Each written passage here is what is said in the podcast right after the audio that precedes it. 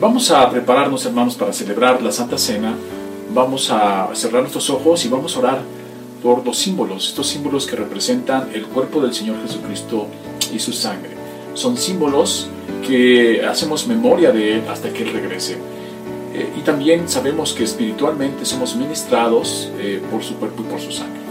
Eh, espiritualmente, porque lo que tenemos aquí son símbolos únicamente. Pero vamos a orar, acompáñenme a orar, hermanos, vamos a prepararnos todos allá en casa, sobre todo estos cabezas de familia que tienen que preparar la, la, mesa, la Santa Cena, prepararla y ministrarla a los miembros de su familia. Vamos a orar juntos, vamos a gozarnos en este acto que hacemos solemnemente cada ocho días para la gloria del Señor. Oremos. Señor, te damos gracias porque tú eres bueno, por tu misericordia, por todo lo que nos has hecho y nos has dado, Señor, en Cristo Jesús. Gracias por esa hermosa primicia, Señor, que nos das para hacernos aceptos en Él, Señor. Hoy, Señor, nuevamente como cada ocho días, nuestro primer día de la semana, nos disponemos a celebrar tu resurrección, Señor. Es el día que tú resucitas, es el día que, empieza, que empieza la iglesia, Señor, a celebrar esta mesa. Es tu mesa. Tú la instituiste con tu cuerpo y con tu sangre. Te pedimos, Señor, que bendigas este símbolo del pan que vamos a usar, Señor, para representar tu cuerpo entregado en la cruz para el perdón de nuestros pecados. Como si tu palabra, el que abre un, lugar, un camino al lugar santísimo, Señor. Queremos eh, que bendigas el pan, Señor, pero sobre todo que bendigas nuestras vidas. Y que, Señor, al hacerlo podamos discernir que es algo eh, maravilloso, es algo que sublime, que podamos discernir tu cuerpo, lo que representa, lo que significa, Señor. En tus manos nos ponemos, en nombre de Cristo Jesús, Señor nuestro. Amén. Hermanos, vamos a prepararnos con el pan, eh, que simboliza un cuerpo, que todos estamos unidos en él, y que nos identificamos con los sufrimientos de nuestro Señor Jesucristo, y que reconocemos que pagó por nosotros, sufrió por nosotros, el justo por los injustos comamos juntos, hermanos. De igual manera, hermanos, vamos a prepararnos para eh, tomar la copa. Permítame orar eh, para bendecirte. Señor, te damos gracias porque eres bueno con nosotros, por tu misericordia. Gracias, Señor, porque nos permites tener este acto, Señor, donde juntos, eh, como un cuerpo, Señor, decimos que somos tu cuerpo, somos tus hijos, que tú has pagado por nosotros, que aceptamos ese pago, Señor, por fe y para fe. Asimismo, Señor, te pedimos que bendigas la copa que usaremos como símbolo de tu sangre, derramada para el perdón de nuestros pecados, Señor. Sabemos hoy, Señor, que no valíamos nada, pero nos compraste con tu sangre y eso nos da un valor inmenso, Señor. Gracias por la bendición de hoy ser llamados tus hijos. Te pedimos que bendiga esta copa, pero sobre todo nuestras vidas, Señor. En el nombre de Cristo Jesús, Señor nuestro. Amén. Hermanos, si ya eh, tenemos eh, la copa en la mano, vamos a tomarla juntos entendiendo lo que significa para nosotros. Vamos, hermanos. Muy bien, hermanos, pues vamos a, si hemos ya eh, tomado la copa y hemos recogido con los miembros de nuestra familia la copa, vamos a prepararnos para recibir eh, la palabra del Señor esta mañana. Y permítame orar para el Señor, para que el Señor me permita ir eh, predicar su palabra fielmente. vamos a orar, hermanos. Señor, te damos gracias por este tiempo. Alabado sea tu nombre, Señor. Gracias por permitirnos nuevamente, Señor, tener este culto en donde te cantamos, te adoramos, eh, bendecimos tu santo nombre, Señor. Señor, prepara nuestros corazones, prepara nuestras mentes, prepara nuestro cuerpo, Señor, para recibir palabra esta mañana. Me pongo tus benditas manos, Señor, para que me permitas ser instrumento de gracia a mis hermanos, para que tu palabra sea llevada fielmente, Señor. Tú pon la palabra en mi boca, Señor. Eh, bendícenos, Señor, y que al recibirla, Señor, sea como espada de dos filos, que penetre hasta nuestro corazón, hasta nuestro alma, hasta nuestra más, eh, parte más interior, Señor, y que nos edifique. Sabemos que la palabra en algún momento, por tu Espíritu, Señor, será para exhortarnos, otra para animarnos. Eh, cual sea la necesidad que tengamos, Señor, estar delante de ti, y tú sabes cómo nos va a ser ministrada esta palabra. En tus manos me pongo, pongo cada uno de mis hermanos, en el nombre de Cristo Jesús. Amén. Muy bien, hermanos, vamos a continuar. Eh, estamos eh, construyendo una serie de sermones. Eh, como base y fundamento es la fe en la gracia de Dios. Y nuestro texto base ha sido durante los pasados sermones Romanos, donde dice que el escrito está, mas el justo por la fe vivirá. Y un poco antes dice que en el Evangelio se revela la justicia de Dios por fe y para fe. Y sobre ese texto hemos estado construyendo los sermones y lo continuaremos haciendo. Eh, ya dimos toda una explicación, los sermones anteriores, sobre este fundamento de lo que es el Evangelio, la, justicia, la fe y para fe. Y de ahí vamos a partir el día de hoy porque vamos a seguir construyendo sobre la fe en la gracia de Dios. Ya explicamos qué es la gracia de Dios, explicamos qué es la fe, el Evangelio. Y hoy vamos a eh, predicar, la semana pasada predicamos como cómo vencer algunos eh, problemas que tenemos internamente. hoy vamos a predicar eh, la fe en, la gracia de Dios contra la amargura y el abatimiento.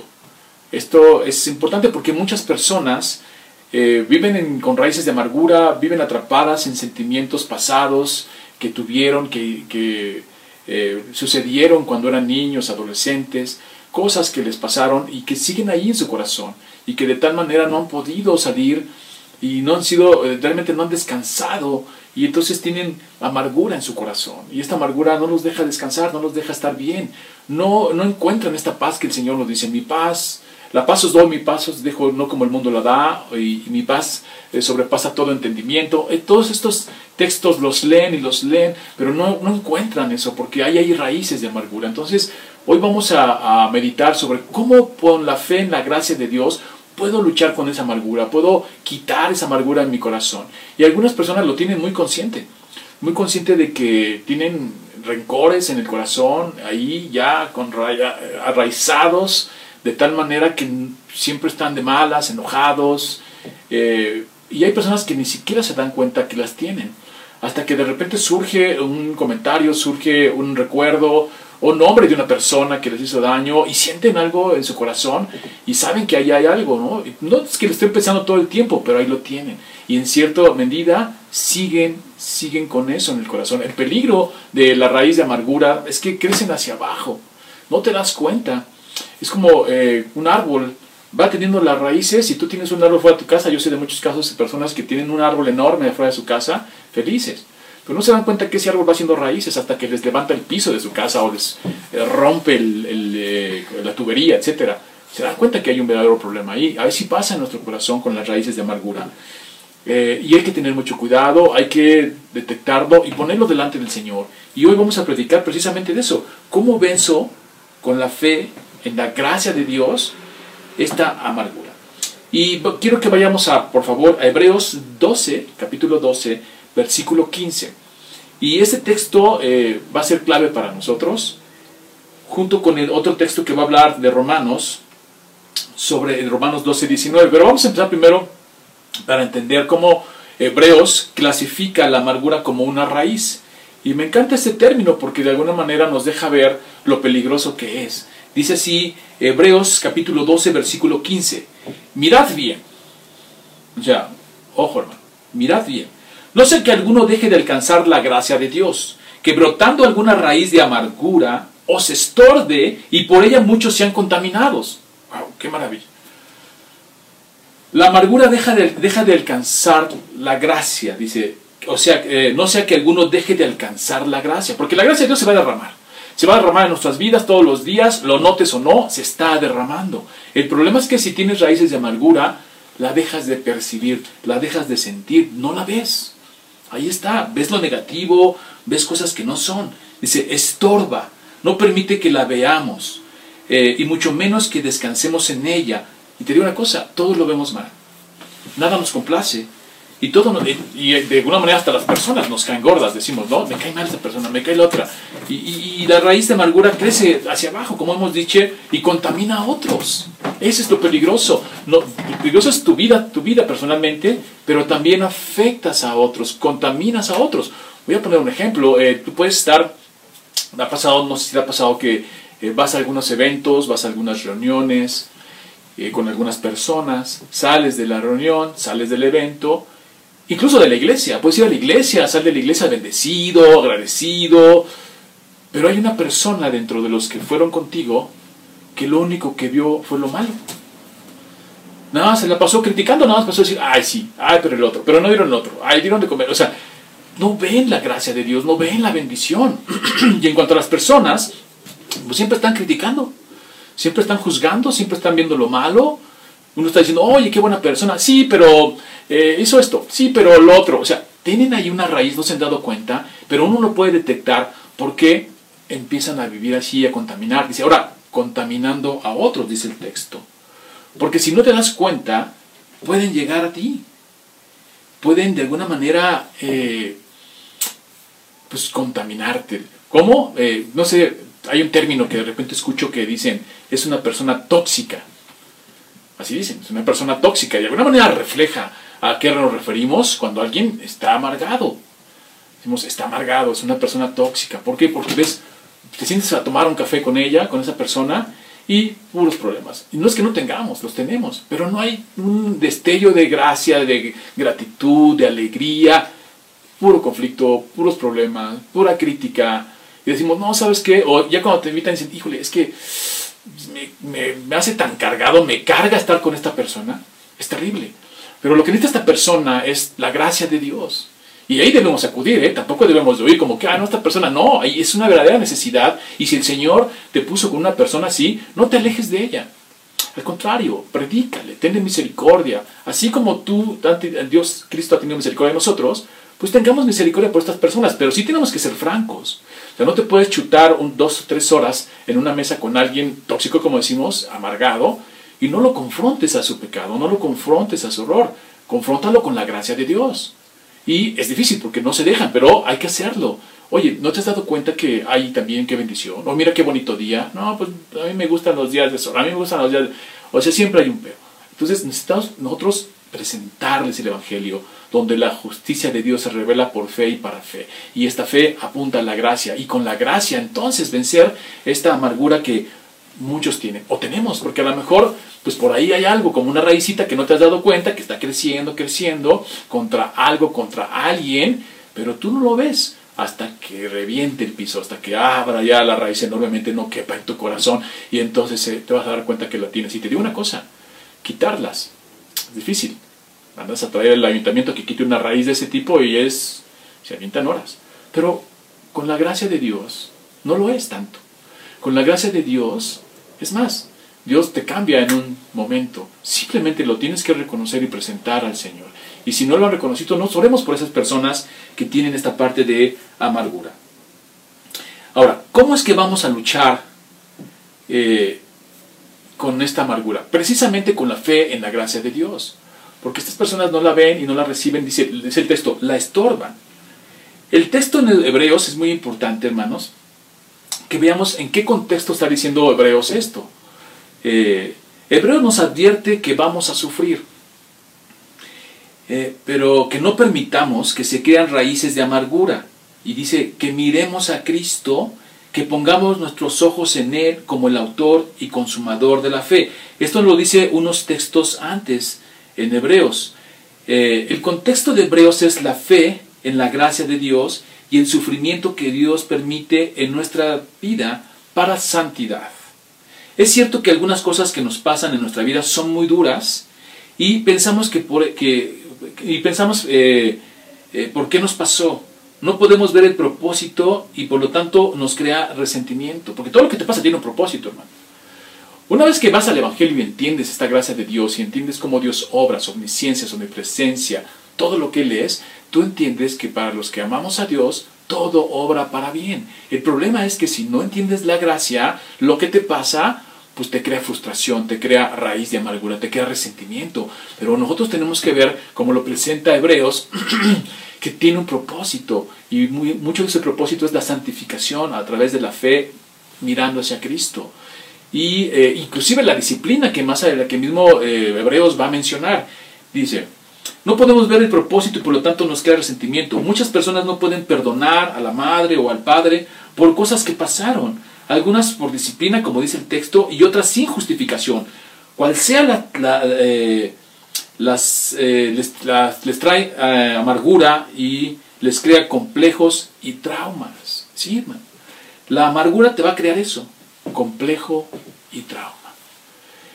Muchas personas van a un lugar y se me quedó viendo feo. Pues no, eh, está hablando de mí. Son complejos. Se ponen al centro de todo como si todos los atacaran, pero no.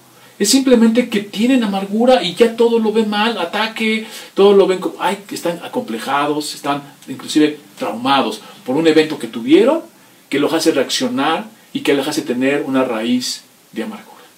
Inclusive les dices algo, no, no, no, a mí ni me lo menciones, a mí ni, ni me digas, o sea, reaccionan mal porque piensan que todo es un ataque, que todo está contra ellos, que se alinearon los astros para afectarlos. No, entonces necesitamos eh, ver cómo Hebreos va a presentar eh, esta parte de que dice eh, que no permitamos que se nos cree una raíz de amargura para no detener la gracia. Fíjense bien, dice Hebreos 11, porque hay un, hay, una, hay un contexto en ese texto que nos va a ayudar a entender esto de la amargura y cómo evitar la amargura y sobre qué es la amargura. Dice así, Hebreos 11 nos habla de personas que por fe en la gracia de Dios sufrieron cosas terribles. Y Hebreos 12 empieza, por tanto, y pone esto como ejemplo. Déjenme ir a Hebreos para que vean un poco lo que estamos hablando. Y se van a dar cuenta que ¿qué contexto está diciendo el Señor esto, no? Vamos a Hebreos, vamos a Hebreos 11 para leer, entender por qué dice eso el Señor, por qué dice, pues aguas con las raíces de amargura. Fíjense bien Hebreos 11 y vamos a leerlo eh, un poquito antes, un poquito desde el... casi para terminar, dice así, desde el 35. Vamos a Hebreos 11, 35, porque Hebreos 11 empieza a presentar la fe, empieza a decir por fe y la fe y los hombres de fe, y habla de Abraham, habla de Isaac, habla de Moisés, habla de Noé, estos grandes hombres de fe que hicieron cosas extraordinarias. Pero fíjense lo, o sea, lo que pasaron ellos y lo vivieron por fe y para fe, mirando la promesa, y dice, y ni la alcanzaron porque no la llegaron a ver, pero ellos están en, Cristo también justificados. Pero fíjense bien, dice, las mujeres en el, de Hebreos 11, eh, versículo 35. Las mujeres recibieron sus muertos mediante resurrección, mas otros fueron atormentados, no aceptando el rescate a fin de obtener mejor resurrección. Otros experimentaron vituperios, les decían de cosas, azotes, y además de, de esto, prisiones y cárceles. Imagínate cómo vivían esos hombres de fe. Les pasaba de todo y les llegaba de todo fuertemente. Pues, yo creo que si me pasara a mí algo así, pues a lo mejor viviría enojado o, con rencor o, enojado con la vida. Pues, ¿Por qué me pasó esto a mí? ¿Por qué? Pero gracias a Dios, pues tenemos esta esperanza y sabemos que en el Señor podemos, en, su, en la fe, en su gracia, podemos entender por qué nos pasa y no crear raíces de amargura. Continúo, fueron apedreados, aserrados, sí hermano, aserrados, cortados a la mitad, puestos a prueba, muertos a filo de espada, anduvieron de acá para allá cubiertos de pieles de ovejas y de cabras, pobres, angustiados, maltratados, de los cuales el mundo no era digno, errando por los desiertos, por los montes, por las cuevas y por las cavernas de la tierra. Y todos estos, aunque alcanzaron buen testimonio mediante la fe, no recibieron lo prometido, proveyendo Dios alguna cosa mejor para nosotros, para que no fuesen ellos perfeccionados aparte de nosotros. Y entonces empieza el 12. Por tanto, o sea, ya te pusimos el ejemplo, ya el Señor puso el ejemplo aquí de cómo vivieron estos hombres de gran fe en la gracia de Dios. Fuerte, difícil. Entonces, va a poner ahí eh, el fundamento, dice, por tanto, nosotros también, teniendo en derredor nuestra gran nube de testigos, despojémonos de todo peso y del pecado que nos asedia y corramos con paciencia la carrera que tenemos por delante. Corramos con paciencia la carrera que tenemos por delante. La carrera de la fe, la batalla de la fe. Y fíjense bien aquí. Puestos los ojos en Jesús, el autor y consumador de la fe, el cual por el gozo puesto delante de él sufrió la cruz, menospreciando el aprobio y se sentó a la diestra del trono de Dios. Considerad a aquel que sufrió tal contradicción de pecadores contra sí mismo, para que vuestro ánimo no se canse hasta desmayar. Bueno, aquí vamos entendiendo. Nos presenta primero Dios 11 hombres de fe fuertes, sufriendo, viviendo cosas terribles, mirando, mirando la promesa, que se, mirando la promesa en Cristo. Luego a nosotros nos dice, bueno, pues nosotros también. Ya tenemos a estos hermanos como ejemplo, que hicieron estas cosas extraordinarias y vivieron y sufrieron de tal manera mirando la promesa. Entonces tú también, yo también. Dice, hagamos lo mismo, vamos a sufrir, vamos a padecer cosas, nos, vamos a, eh, eh, nos van a decir de todo, y no como ellos, ¿eh? Yo no, habrá hermanos ahorita en el mundo que sí son eh, asesinados, muertos por el Evangelio. Nosotros acá en este continente no tanto, solo sé que en algunos lugares. Pero el ejemplo aquí está. Y luego dice, ¿cómo voy a hacer esto? ¿Cómo voy a lograr a que no haya una raíz de amargura, que no estas cosas que me están haciendo, a lo mejor me dijeron cosas de niño, eh, a lo mejor me aventaron cosas de niño, eh, te decían cristianito, hermano sol, hermano luna, te decían de todo y, te juzgan, y de todo hacen. Dicen, bueno, ¿cómo guardo mi corazón? Para que estas cosas no me afecten y se vuelva una raíz de amargura. Pues igual que ellos, mirando en fe en la gracia de Dios, en esta promesa. Ahora aquí dice, puestos los ojos en Jesús, el autor y consumador de la fe. Y Él sufrió lo mismo, o peor. Y además Él siendo santísimo, santo, justísimo, justo, imagínate, sufriendo. Pero dice, así que como ellos, aguas. No dejes de mirar a Cristo porque nos van a pasar muchísimas cosas o nos han pasado a lo largo de nuestra vida cosas. Pero si tú desvías tu vista de Cristo, estas cosas se pueden volver una raíz de amargura. Dice, eh, porque aún no habéis considerado aquel que sufrió tal contradicción de pecadores contra sí mismo, para que vuestro ánimo no se canse hasta desmayar. No te canses hasta desmayar. Sí, pero porque aún no habéis resistido hasta la, hasta la sangre, combatiendo contra el pecado. Y habéis ya olvidado la exhortación que como hijos os dirige diciendo, hijos míos, no menosprecies la disciplina del Señor, ni desmayes cuando eres reprendido por Él. Porque el Señor al que ama disciplina y azota al que recibe por hijo. ¡Wow! Dios va a permitir cosas en nuestra vida. Él no, nada sale de su poder. Y uno dice, ¿pero por qué? Por santidad, por fe. El Señor va a trabajar y va a permitir. Dice, no desmayes, porque aún no habéis resistido hasta la sangre, como Cristo muriendo en la cruz por ti y por mí. Qué maravilla. En ese contexto de Hebreos es cuando dice, ¿no? Tenemos que tener muchísimo cuidado, hermanos, cuando vamos eh, experimentando cosas terribles.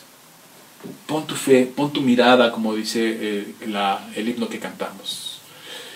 Eh, hay que tener mucho cuidado, hermanos, porque si no te das cuenta, puedes albergar algún odio, puedes albergar. Lo dice Hebreos poniendo los ojos en Jesús, el autor y consumador de la fe.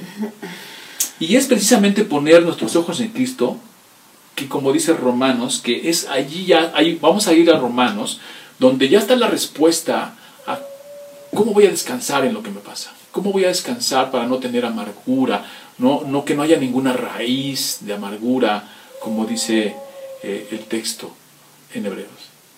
¿Cómo voy a hacer? Bueno, es precisamente poner nuestros ojos en Cristo. Pero ¿en qué sentido, hermano? ¿Esperando qué? ¿Qué espero? O sea, yo volteo a la gracia de Dios, en fe, a su gracia, a ver a Cristo, pero cuando volteo a ver a Cristo, ¿qué es realmente lo que tengo que esperar de Cristo? Bueno, esa es la lucha y ahí es donde vamos a pelear con la fe en la gracia de Dios contra la amargura. ¿Por qué? Porque Cristo, dice el texto, Él pagará. Vamos a ver lo que dice Romanos. Romanos vamos a Romanos 19, Romanos 12, 12, perdón, Romanos capítulo 12, versículo 19, y vamos a ver lo que dice y por qué Hebreo dice, pon tus ojos en Cristo. Ponlo, no te desvíes de él. Imagínate a estos hermanos que sufrieron tantas cosas, que mataron a su familia, que ellos fueron muertos de formas terribles, que tuvieron que andar en cuevas, en catacumbas. O sea, imagínate, ¿dónde estaba su mirada? En Cristo. Pero, ¿qué nos promete Cristo? Lo somete lo que dice Romanos 12, 19. No os venguéis vosotros mismos, amados míos, sino dad lugar a la ira de Dios, porque escrito está, mía es la venganza, yo pagaré, dice el Señor. Entonces mi mirada en Cristo sobre las cosas que me han sucedido y que la gente me ha hecho daño por su pecado, en su pecado me han lastimado, en su pecado me han agredido, me han hecho de todo, pues mi mirada está en Cristo, que Él hará justicia. Pero ahorita vamos a ver el tipo de justicia, o sea, la justicia, ¿cómo la podemos entender? Dice, no te vengues tú, da lugar a, la, mía es la venganza y la retribución. Mía, dice, no, no os venguéis vosotros mismos, amados míos, sino dad lugar a la ira de Dios. Porque escrito está, mía es la venganza, yo pagaré, dice el Señor. Y está citando Deuteronomio 32, 35. Dice, mía es la venganza y la retribución. A su tiempo su pie resbalará, porque el día de su aflicción está cercano, y lo que les está preparado se apresura. ¡Wow! Y si leen todo el contexto de Deuteronomio, yo te invito que vayas allá a tu casa, no podemos leer todo para el contexto, pero está hablando de Dios, de, un Dios justísimo, un Dios santísimo, que no va a dejar pasar al justo por injusto, ni al injusto por justo. Eh, Dice, el que justifica al impío y el que condena al justo, ambos son igualmente abominación para Jehová. Proverbios 17:15. Aquí está, tenemos un Dios justísimo. Él no va a permitir. Entonces, Él a su tiempo hará justicia. Entonces nosotros miramos a Cristo diciendo, Él, Él hará justicia. Yo a veces escucho a las personas que dicen, pero hay un Dios. Y la verdad es que me molesta porque lo hacen sin entendimiento y no deben de nombrar el nombre de Dios en vano y, como un argumento. Y la verdad deben tener cuidado cuando hacen eso. Porque cuando decimos, pero hay un Dios, hay que tener cuidado porque hay un Dios para ellos y hay un Dios para ti. Pero siempre referimos como de hay un Dios como que sobre ellos va a ir todo, ¿no? Permíteme, ahorita en el sermón vamos a explicar si hay un Dios para ellos para nosotros. Y cómo eh, la base de la justicia de Dios pues está en su amor y viceversa. Pero vamos a ir poco a poco. Entonces tenemos, mía es la venganza, yo no tengo que vengarme, el Señor se va a vengar, yo pongo su mirada en ellos, decimos, bueno, el Señor eh, retribuirá lo que ellos han hecho.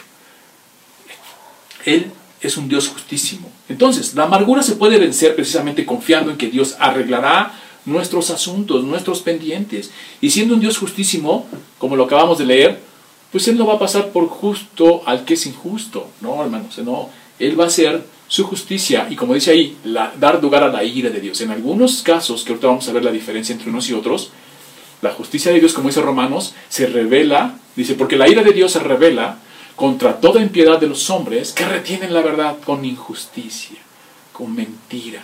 Bueno, ahí viene la ira de Dios. Entonces, bueno, Señor hará justicia a ellos, ¿no? Mi fe en la gracia de Dios me lleva a la fe en su justicia. Si yo me quiero vengar por mis fuerzas, si yo me quiero vengar por mis fuerzas, ¿qué decimos? Ah, el que me la hace me la paga. Wow. No podemos hacer eso como cristianos. El que me la hace me la paga. Ahí estás esperando el momento de desquitarte, ¿no? Si que te dijo algo y estás buscando cuándo, cómo y dónde y no se te va ninguna y nada más estás ahí amargado viendo en qué momento le das la, la pedrada. Pero eso no debe ser porque si tú no dejas la justicia al Señor, porque mi fe en su justicia es mi fe en la gracia. Él hará, Él se encargará, hermano. Si no lo hago así, yo estoy esperando que, que a ver cómo me desquito, cómo hago la revancha, estoy diciendo que la justicia de Dios no es suficiente y que la mía es mejor. Entonces tengo que descansar en que si alguien es justo, es Dios y será infinitamente mejor que Él retribuya y no yo. Y eso tiene condiciones eh, fuertes, hermanos, que, que, tú quieras vengarte y no des lugar al Señor. Hay cosas que nos provocan a la ira y a la venganza, situaciones que nos pueden hacer tropezar. Y como dice el texto en la Biblia, airaos en Efesios 4, 26, 27, araos pero no pequéis. No se imponga el sol sobre vuestro enojo, ni deis lugar al diablo. El pecado sale a la puerta cuando traspasamos ese, ese derecho. O sea, tú tienes derecho a enojarte, ¿por qué no? Jesús mismo se enojó y se enojó varias veces. Vemos en la narración de los evangelios cómo vemos a Jesús enojado, pero sin pecado. ¿Por qué? Porque cuando tú te enojas, te hacen algo y dices, ah, si me voy a desquitar, hermano, has tropezado. si tú te enojas y reclamas, oye, pues ¿por qué me hiciste esto? Dime por qué. Y si no, como dijo Jesús, ¿por qué me pegas? Entonces, eh, hay que tener cuidado de no, tenemos derecho a enojarnos, como sea, aírate, pero no peques. Cuando ya empiezas a albergar enojo, rencor, revancha en tu corazón, has pecado. Te dominó. Te dominó y te hizo tropezar. Entonces, eh, no hay que dejar que el enojo se enseñoree de nosotros. Sí, tienes derecho, pues ¿por qué no? Si no, ¿cómo nos reclamaríamos? No nos diríamos nada, nos, nos tenemos que decir, exhortar unos a otros, pero sin caer en el rencor, en la ira y sin caer eh, en la raíz de amargura. muchas veces he escuchado yo decir, eh, cuando haya situaciones difíciles, que dicen, ¿sabes qué? Esta persona me hizo esto. Y a lo mejor no estás esperando devolvérsela, o sea, hacerle lo que él te hizo. Pero tu raíz es más escondida, porque dices, lo voy a castigar con el látigo de mi desprecio. ¿Has oído esa frase? Castígalo con el látigo de tu desprecio. O me estás castigando con el látigo de tu desprecio. Eso es terrible, porque eso también habla de algo que no lo expresa de una manera verbal o con un acto, pero sí con cuando ya son inclusive para ti. Alguien que hace a las personas mes inclusive está, tiene una raíz de amargura. No puede ser eso. No puedes que las personas digan, ah, ya no me, no me importa, la verdad es que me, me, vale, ¿no? Y, y inclusive decimos. No, ahí hay amargura en tu corazón. Y luego lo saludamos hasta con desprecio. Inclusive decimos, que Dios lo bendiga con desprecio. Ahí hay un, un, problema en tu corazón. Tienes que sacárselo y entregárselo al Señor para que esto no se te haga una raíz y después sea dificilísimo. Luego Efesios mismo va a decir del 27, luego 30 y 32, dice, y no contristéis al Espíritu Santo de Dios, con el cual fuiste sellados para el día de la redención. Quítese de vosotros toda amargura, enojo, ira, gritería, maledicencia y toda malicia. Antes ser, aquí está un punto que el Señor nos dice cómo tenemos que ser. Antes ser benignos unos con otros, misericordiosos, perdonándoos unos a otros como Dios también os perdonó a vosotros en Cristo. Wow, sí. Tú sientes que Él te ofendió, o que ella, o que no sé quién sea, y tú piensas que no tiene derecho a ser perdonado, que lo que te hizo no tiene perdón. Decimos, es que eso no tiene perdón. No, sí lo tiene, hermano.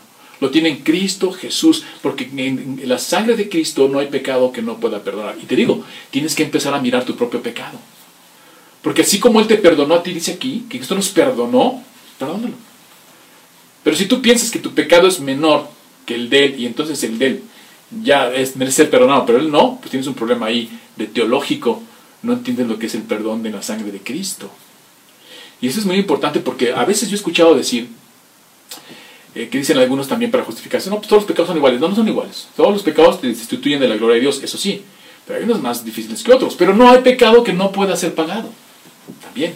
O sea, al final llegamos al mismo punto, perdonar lo que te hayan hecho, porque Cristo te perdonó a ti y para Él cualquier pecado te destituye de su gloria. Entonces tenemos que como Cristo nos pone el fundamento de Efesios, así como Cristo, ¿qué vas a decir contra ese argumento? ¿Ya te perdonó? Pues perdona. Y tiene una cosa, hermano, el perdón es sanación. El perdón te libera, el perdón te da esta paz y pues allá la persona, a lo mejor muchos dicen, pero es que ni, ni siquiera me pidió perdón. Eh, pues allá déjalo a él, tú sana tu corazón, no permitas raíces, se trata de ti. El primer bien del perdón es para ti, el segundo es para las personas. Pero a veces no entendemos eso. Entonces mirar a la gracia de Dios, que es Dios murió por mis pecados presentes, pasados y futuros, y me los perdona, yo entro en gracia por gracia y entonces también lo hago por los demás. Ahora, vamos al contexto de Romanos para ver de qué se trata la lucha contra la amargura con la fe en la gracia de Dios. Y voy a, abrir un poquito desde el, Romanos 12, del 14 al 21, para que entendamos el contexto y veamos cómo es que vamos a luchar. El mismo texto nos lo indica. Dice, bendecid a los que os persiguen, bendecid y no maldigáis. Gozaos con los que se gozan, llorar con los que lloran. Unánimos entre vosotros, no altivo, sino asociándonos con los humildes, no seas sabio en tu propia opinión. No paguéis a nadie mal por mal.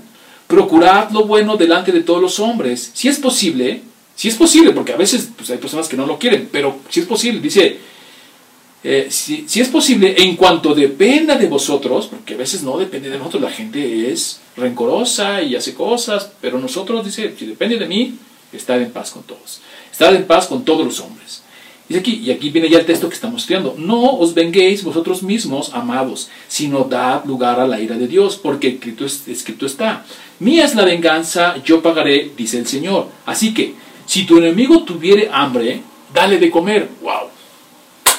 Esto es revolucionario. Si tu enemigo tuviere hambre, dale de comer. Si tuviere sed, dale de beber. Pues haciendo esto, ascuas de fuego amontonará sobre su cabeza. Se va a avergonzar. Y eso es un remedio buenísimo para, uno, para guardar tu corazón, porque sobre toda cosa guardada, guarda tu corazón, hermano. Que las cosas que te hagan, pues no penetren tu corazón y que se queden ahí. Sácalas. deséchalas. Nada de que, ay, cayó un, me llenaste el costal de piedritas, o ya fue la gota que se derramó, que derramó el vaso. No, hermano, eso no es cristiano. Cayó una piedrita en tu costal, sácala. Ahí está cayendo gotas en tu vaso, deséchala. Pero nunca se tiene que llenar al grado que digas, ya, esto fue el colmo, hasta aquí llegamos. No. Y está en tu corazón ahí cada vez que hay una gotita o una piedra, ah, este me la va a pagar. No. No es lo que está diciendo el texto. Dice el contrario. ¿Cómo tenemos que luchar? Dice, si tu enemigo tuviera hambre, dale de comer. Si tuviera sed, dale de beber. Pues haciendo esto, ascuas de fuego amontonadas sobre su cabeza. Se desmoronan, se avergüenzan. Dicen, ay, mira, yo portándome así y él o ella, tan bueno, tan, bueno que es. Tan amable, tan misericordioso. Y esto va para las casadas, como dice el texto, ¿no? Con su testimonio pueden ser ganados sus esposos que a veces es difícil, pero en las situaciones matrimoniales pero no tenemos que dejar que, pues, dale de comer, dale de beber. No seas vencido de lo malo, sino vence con el bien el mal. Está en el contexto de dejar a Dios la venganza. Entonces, ¿qué nos está enseñando el texto? Para luchar contra la amargura eh, en la fe en la gracia de Dios. Primero nos dice, ten, ten, descansa en la justicia de Dios. Él es justo, santísimo, Él no va a dejar esto ahí al aire, Él va a hacer justicia. Entonces yo descanso en eso. Dije, bueno, pues si alguien sabe y alguien es sabio y alguien es justo, es Él. Entonces yo descanso en eso. Pero a mí se me pide que perdone. Él hará justicia, Él pagará. No lo voy a dejar pasar. Pero a mí me dicen, tú perdona. La justicia es mía. Tú perdona, ama, dale de beber, dale de comer. No, que no te venza el mal, sino vénselo con el bien. Ya está el arma ahí poderosísima para evitar una raíz de amargura. Ok, sí me hizo daño, pero pues Dios te bendiga, ¿no? Con un, verdadero deseo del corazón, porque lo que Él necesita es gracia. Estas personas amargadas necesitan muchísima gracia. Eh, la palabra de Dios nos está diciendo en Romanos 12 y muchos textos más, hermano, está llena de la palabra de Dios de eso. que nuestro deber para vencer la amargura es hacer el bien a quien nos ha lastimado. Incluso les llama enemigos pero lo que necesitan es ser evangelizados con la esperanza de que Dios los llame. Ellos necesitan a Cristo de la manera que nosotros lo necesitábamos, porque dice que estábamos también nosotros muertos en nuestros delitos y pecados y siendo enemigos de Dios, Él nos trae a su gracia. Ellos necesitan lo mismo, que en Él es misericordia, pero mirándote lo que tú eras, de dónde te sacaron, lo que tú hacías, todas ofensas, y entonces tener misericordia por ellos.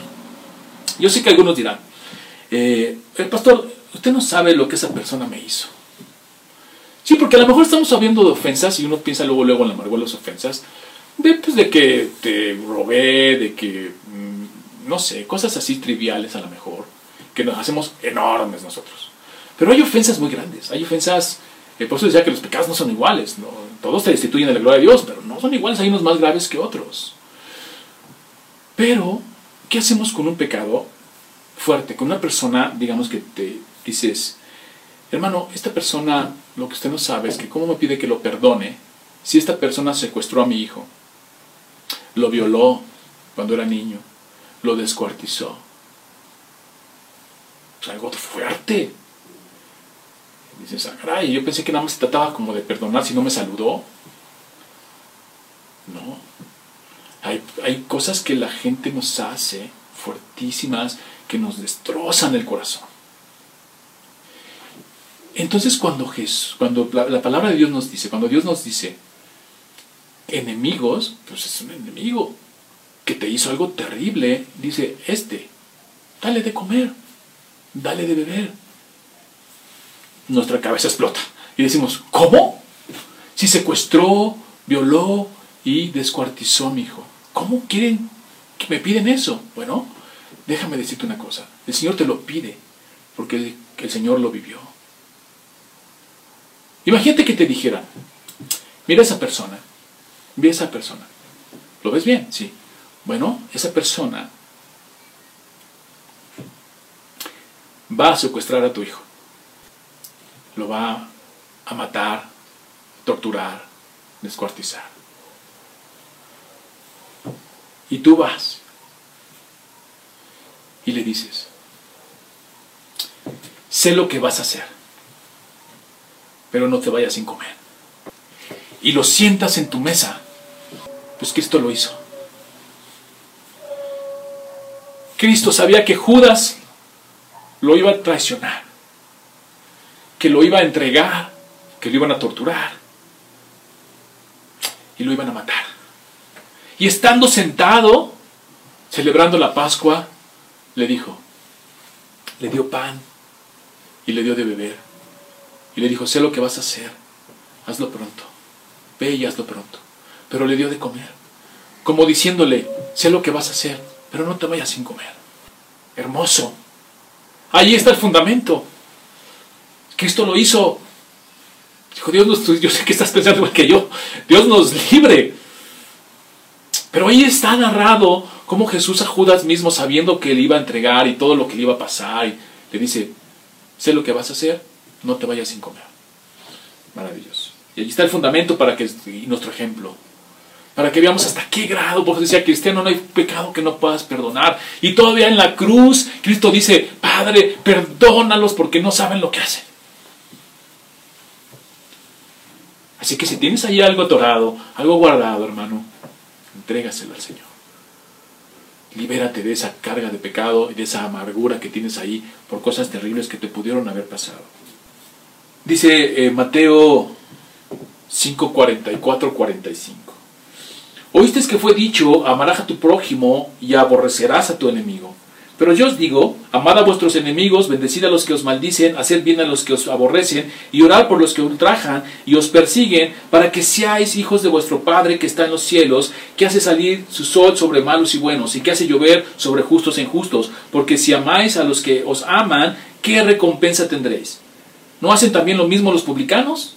Y si saludáis a vuestros hermanos solemnemente, solamente, perdón, ¿qué hacéis de más? ¿No hacen también así los gentiles? Sé pues vosotros perfecto como vuestro Padre que está en los cielos es perfecto. Esto es lo que se entiende, hermanos, que Dios en su paciencia y tolerancia, que es gracia, que es gracia merecida. Es gracia merecida porque alguien debería morir, es más, desde el Edén, pum, tú pecas y te vas, te viene el juicio. No, Dios tiene tolerancia y paciencia y eso en sí mismo ya es gracia inmerecida. Él quiere que el hombre se arrepienta. El problema es que no quiere, porque no puede. Dice eh, Juan 5:40, y no queréis venir a mí para que tengáis vida eterna. Pues no puede, por su naturaleza. Pero la paciencia de Dios terminará cuando se haya completado el número de mártires. Y te dejo la cita, Apocalipsis 6:11.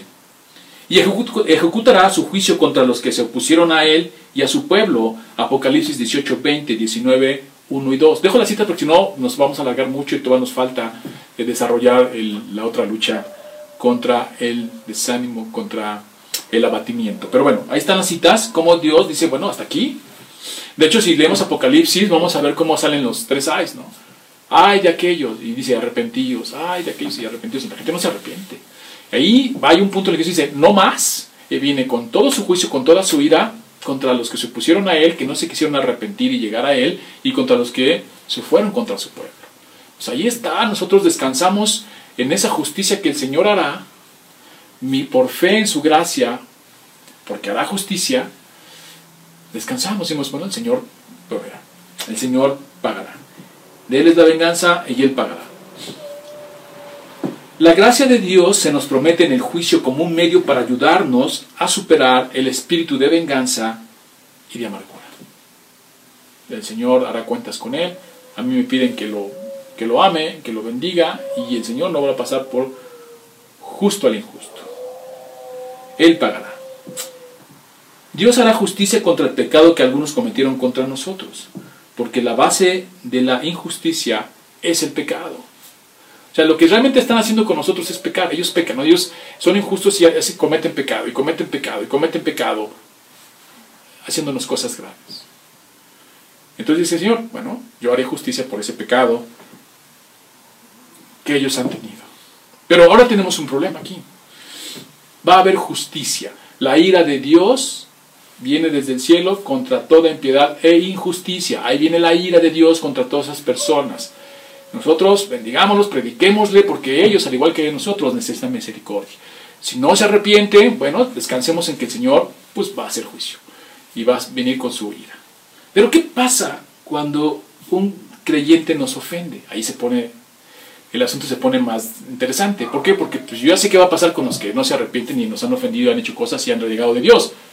La ira de Dios, el juicio, el infierno, ya lo sabemos.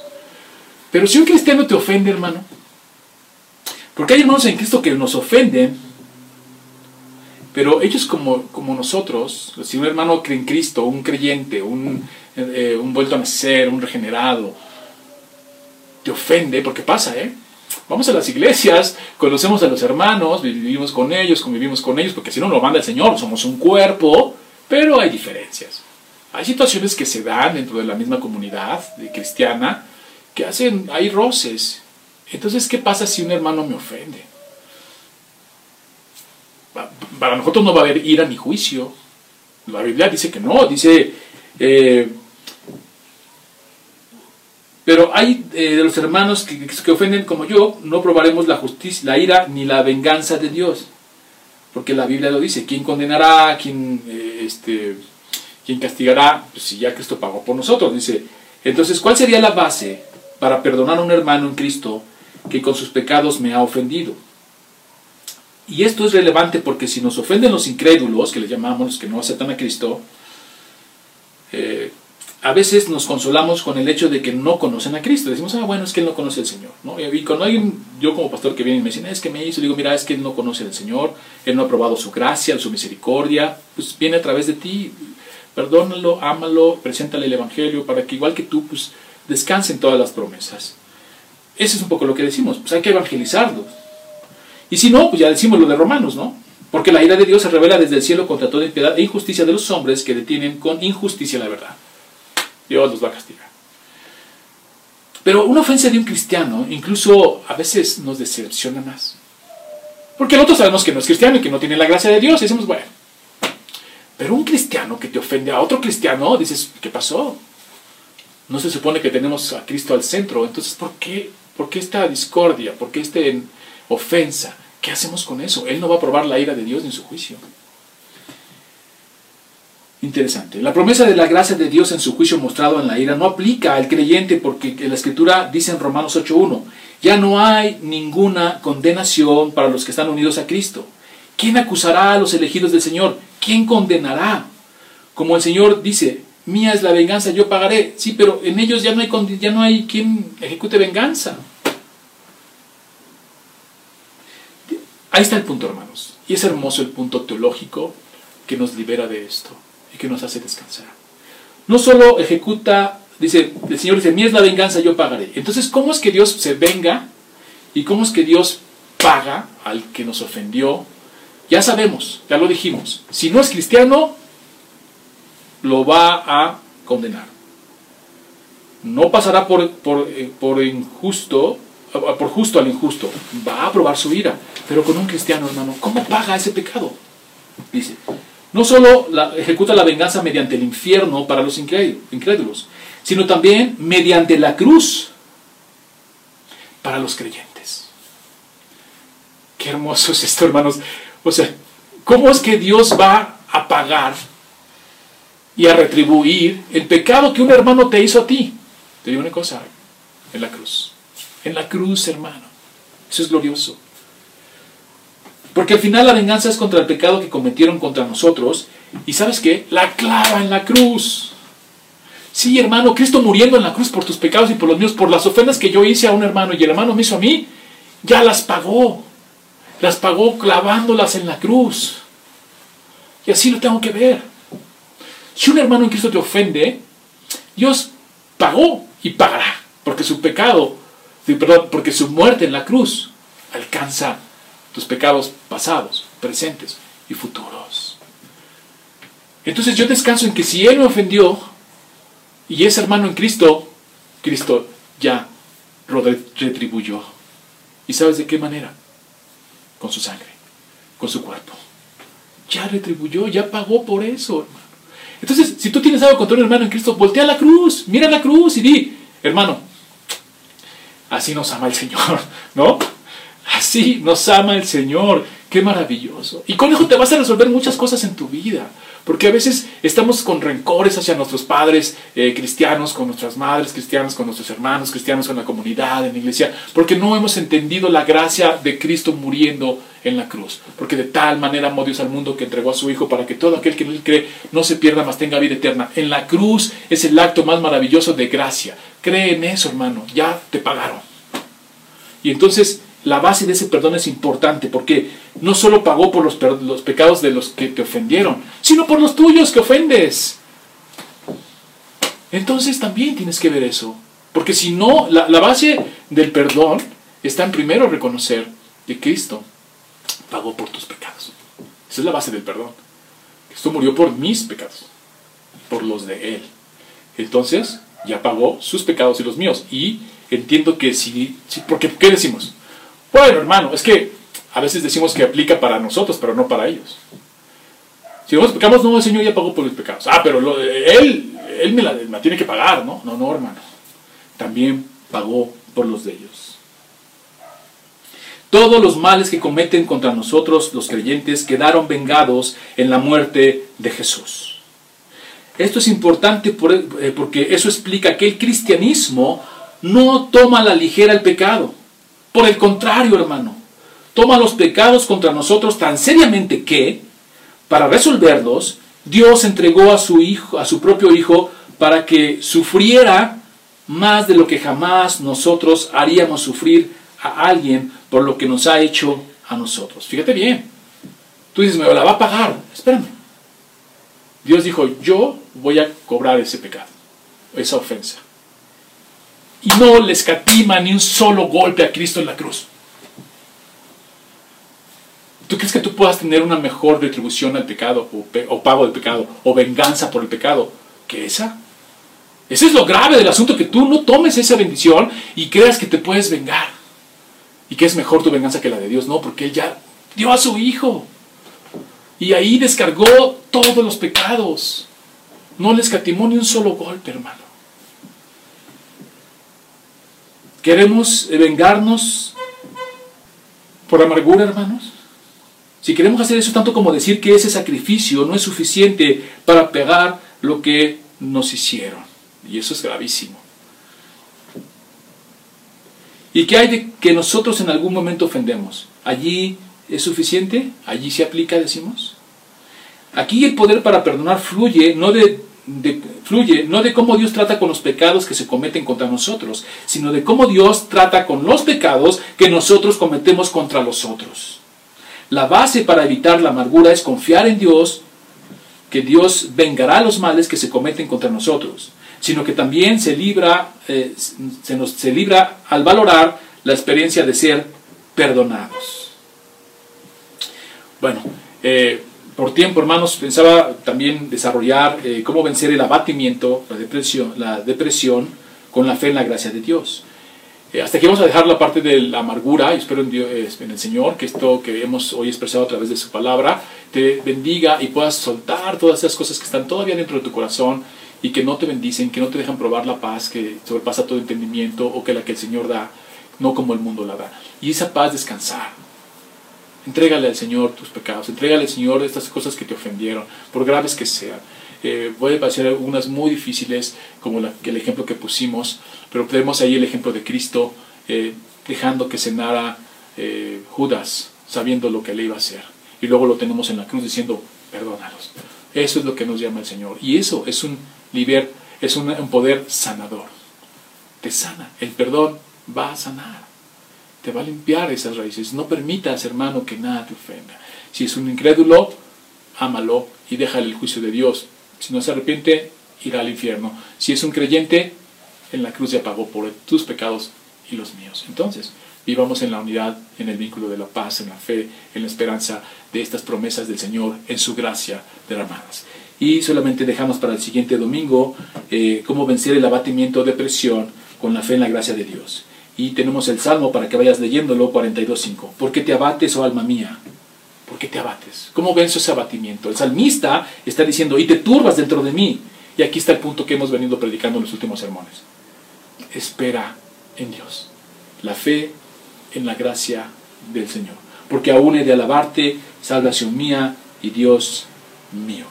Bueno, vamos a dejarlo ahí, hermanos. En la semana, que entra desarrollamos eh, cómo vencer el abatimiento por situaciones difíciles que te pasan. Pérdida de un familiar, eh, cosas que te hacen entristecer, que te crean depresión, a veces simplemente es en el cerebro que no eh, se, agregan ciertas sustancias, entonces entramos en depresión, todo eso lo vamos a practicar y lo vamos a, meditar en base a la palabra de Dios para saber cómo luchamos contra esto.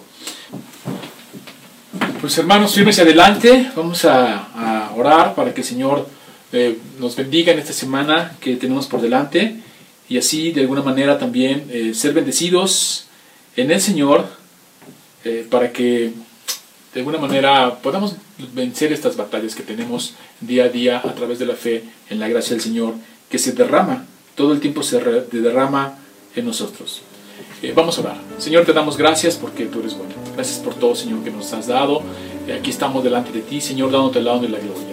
Bendícenos esta semana, Señor. Fortalécenos en fe y para fe, para que podamos eh, dar este lucha, Señor, contra estas cosas que nos asedian y están ahí encima de nosotros para hacernos tropezar. No permitas que nada, Señor, que pase alrededor de nosotros, de nosotros cree una raíz de amargura, Señor. Límpianos el corazón, guarda nuestro corazón sobre toda cosa, Señor. En el nombre de Cristo Jesús. Amén.